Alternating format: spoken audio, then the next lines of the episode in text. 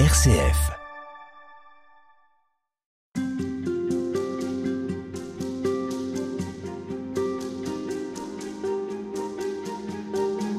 Claude de Missy, vous êtes pasteur de l'Église réformée en Suisse.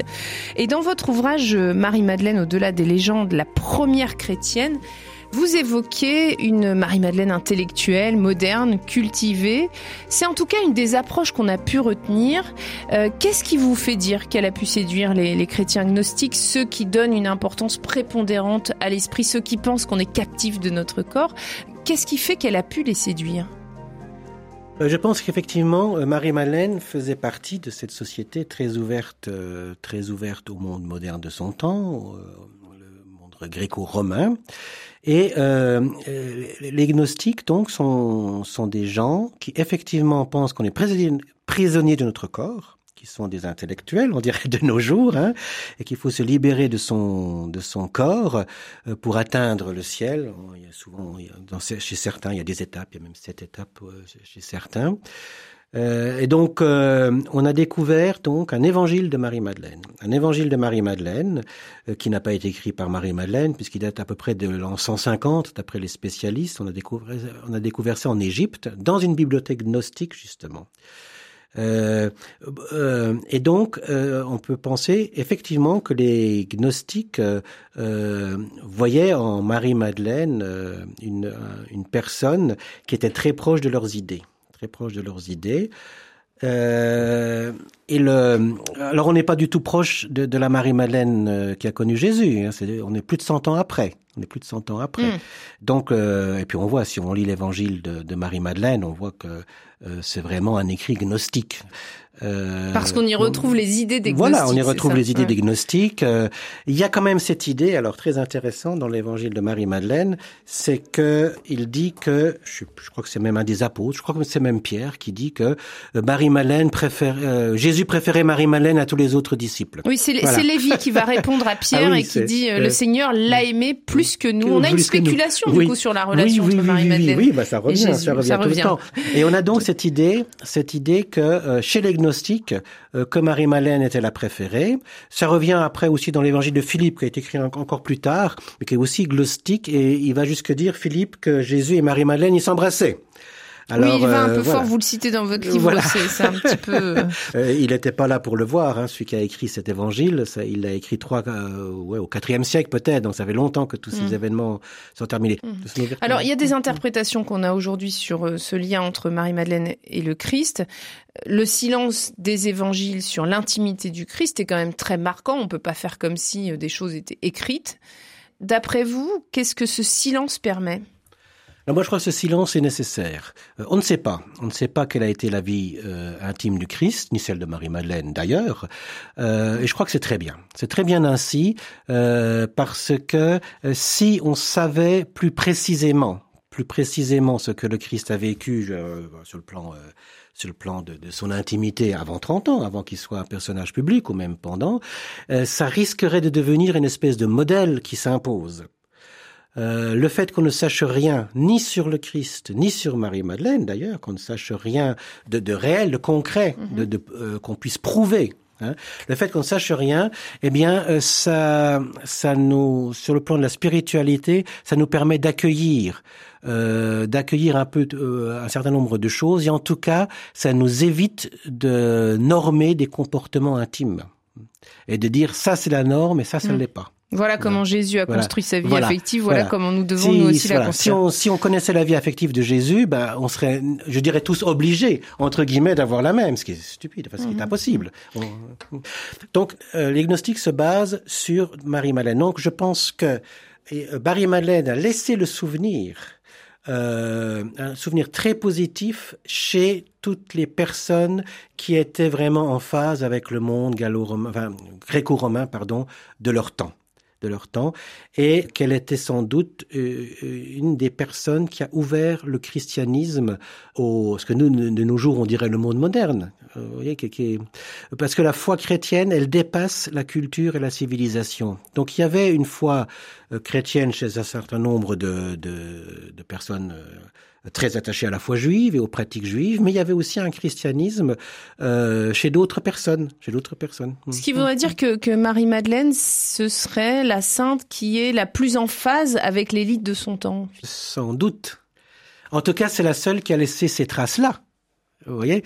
Et le, le fait qu'elle était appréciée par les milieux gnostiques, euh, c'est quand même quelque chose de fondamental. Il y a tous les, il y a tous les hommes, euh, tous les disciples qui savent pas quoi faire après la mort de Jésus. Et l'évangile de Marie-Madeleine dit, ah mais Marie-Madeleine leur parle et dit, moi je sais quoi faire.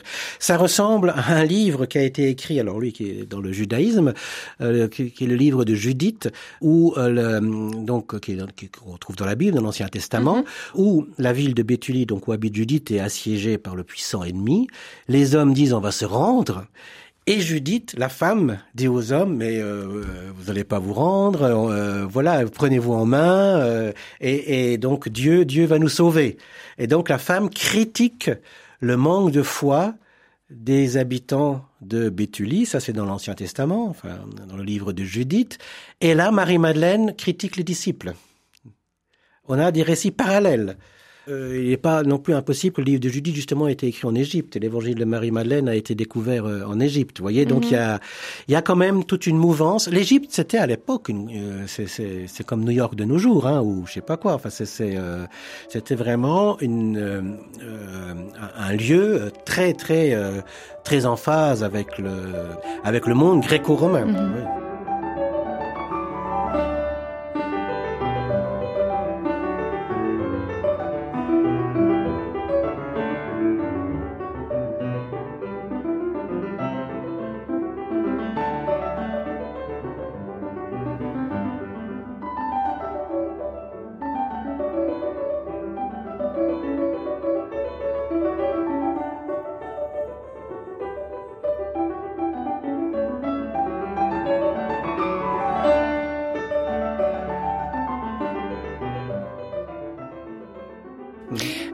Est-ce que pour autant euh, on doit pousser jusqu'à voir euh, Marie-Madeleine comme étant euh, celle qui va faire avancer la cause des femmes, qui va être quelque part une femme moderne à, un poste de responsabilité, comme on a tendance à en faire une lecture aujourd'hui, parce que nous aussi on, on fait une lecture de notre temps?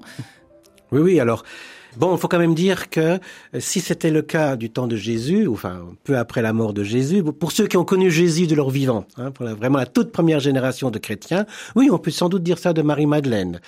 Euh, on peut aussi dire que ça n'a pas marché à 100%. Loin de là, je crois. Euh, et donc, euh, c'est bien de retrouver cette lecture maintenant.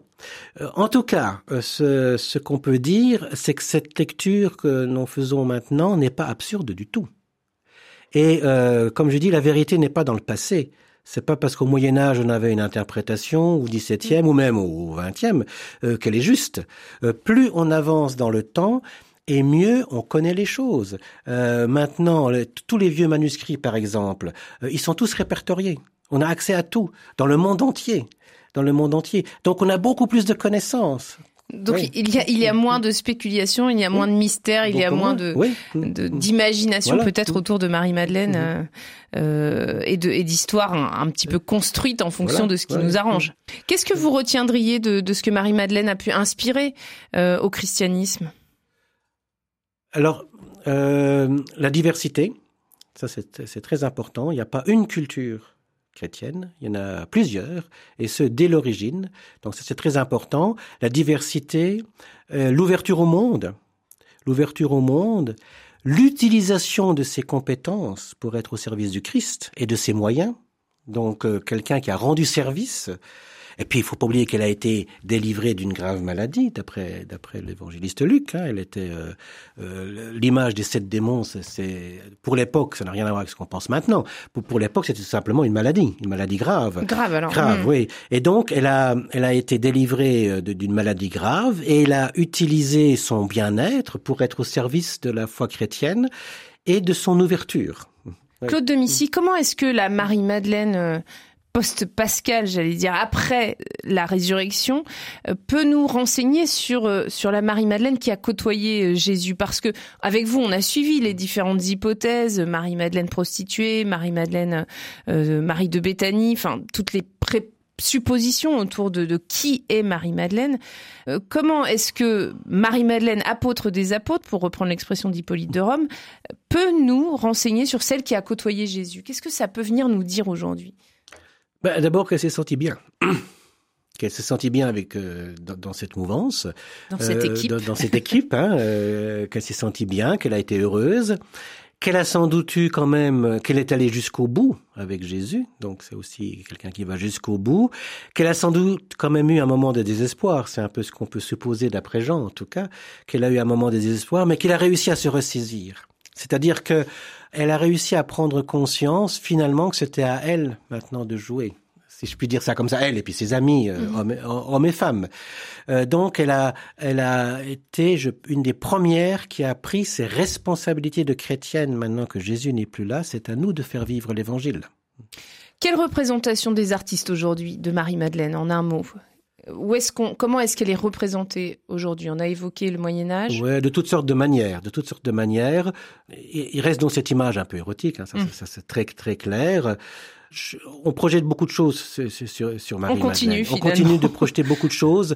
Ça dépend des artistes. Et puis, je crois, c'est bien, c'est toute la richesse de ce personnage.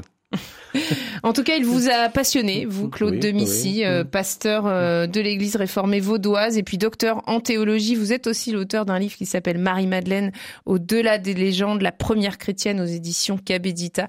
Merci à vous et bonne semaine. Merci pour votre invitation.